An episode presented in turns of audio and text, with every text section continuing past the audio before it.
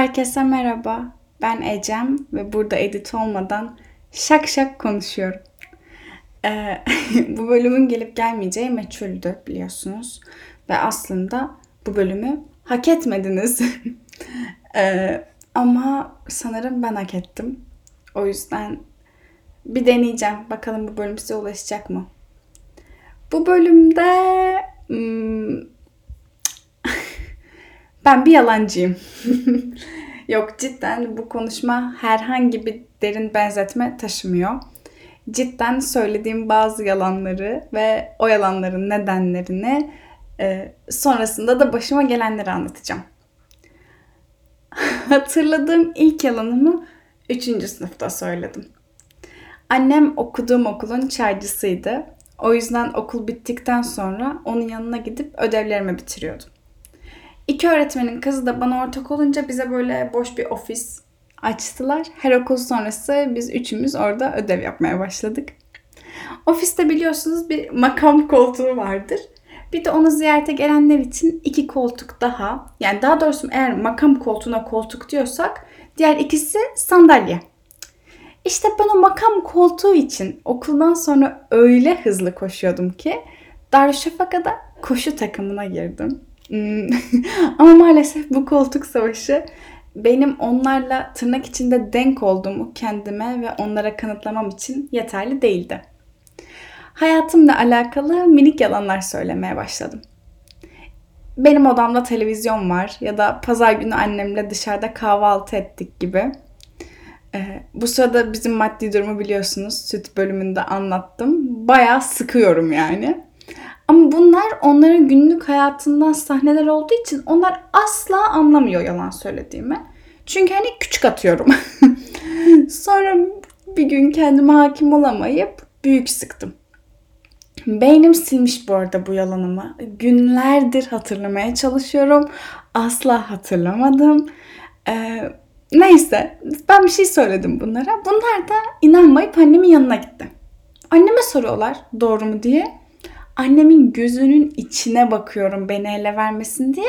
Annemin de hayal kırıklığı görüyorum. Böyle gözleri diyor ki mal neden yalan söylüyorsun? ee, böyle neyse ki sonra dizi sahnesi gibi annemi çağırdı biri ve annem gitti hiçbir şey demeden. Kızlara diyorum ki bakın doğru. Kızlar da diyor ki Ecem annen cevap vermedi. kadar utandım ki o gün size anlatamam ve annem işte eve gittiğimizde falan da hiç bu konuyu açmadı. Sanki böyle o da görmüştü utancımı. Bilmiyorum artık bunun hikayenin annem kısmını anneme sormak lazım.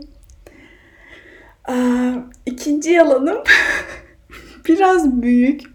Üstelik yalanımı şu anda da hayatımda olan insanlara söyledim. Çok utanıyorum. Bunu neden yapıyorum? Gerçekten günah çıkarma seansına döndü. Neyse yapacağım ve sonra gülerek hatırlarız umarım hepimiz. Hmm. Ben bunu yaparken, yaşarken kaçıncı sınıftım? 8. sınıf ya da hazırlıktım. 8. sınıftım çünkü Ebrar için işin içinde yok ama 7. sınıfta olabilirim. Bence 7'yim ama emin de değilim. Neyse. Ee, Büşra Küçüğü tanır mısınız bilmiyorum. Ee, ben kendisine arkadaşım diyebilecek kadar şanslı biriyim şu an ama ilişkimizin başında ben daha düz bir okuyucuydum. Ee, Büşra yüklüyor bölümü. Ee, ben okuyorum. Başka iletişim yok yani. Sonracıma bir gün ismini vermeyeceğim e, bu kişinin ismi C olsun. C değil J. J olsun. J aynen. Bu J ile bir konuşmamızda bana yakışıklı biriyle çirkin birini yan yana gördüğünde çocuk salak mı diye düşündüğünü anlattı. Ee, ve bu minik anısı bende birçok yeni fikrin kapılarını açtı. Ee, ve aklıma bir plan geldi. Büşra'nın karakteri Meriç'i biraz değiştirip hayali sevgilim yaptım. Ee, biraz bekleyeceğim bu cümleyi sindirmeniz için. Hazırsanız devam ediyorum. Başta hikayede herhangi bir görsel öge yoktu.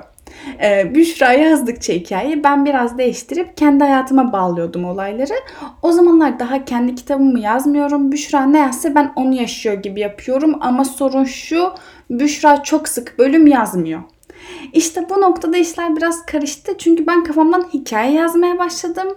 Ama kötü bir yalancıydım. Asla Meriç'le yaşadıklarımın detaylarını hatırlamıyorum. Evet ismi de Meriç. Hiç değiştirmeye de uğraşmadım.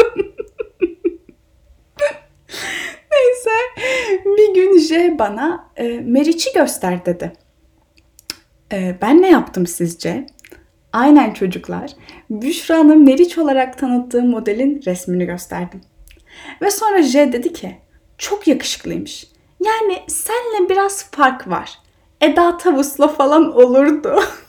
Bakın bu kod olmasaydı ben bu oyunu devam ettirir miydim bilmiyorum. Çünkü o bana fotoğrafı göster dediğinde böyle bir kalbim hani teklemişti. Gerçekten korkmuştum ama sonra fotoğrafı gösterdikten sonra bunu söyleyince dedim ki ah bana bir gaz geldi yani. Ben başladım Meriç'i herkese anlatmaya.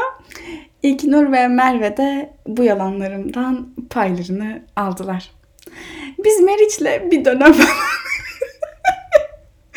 Biz Meriç'le bir dönem falan çıktık.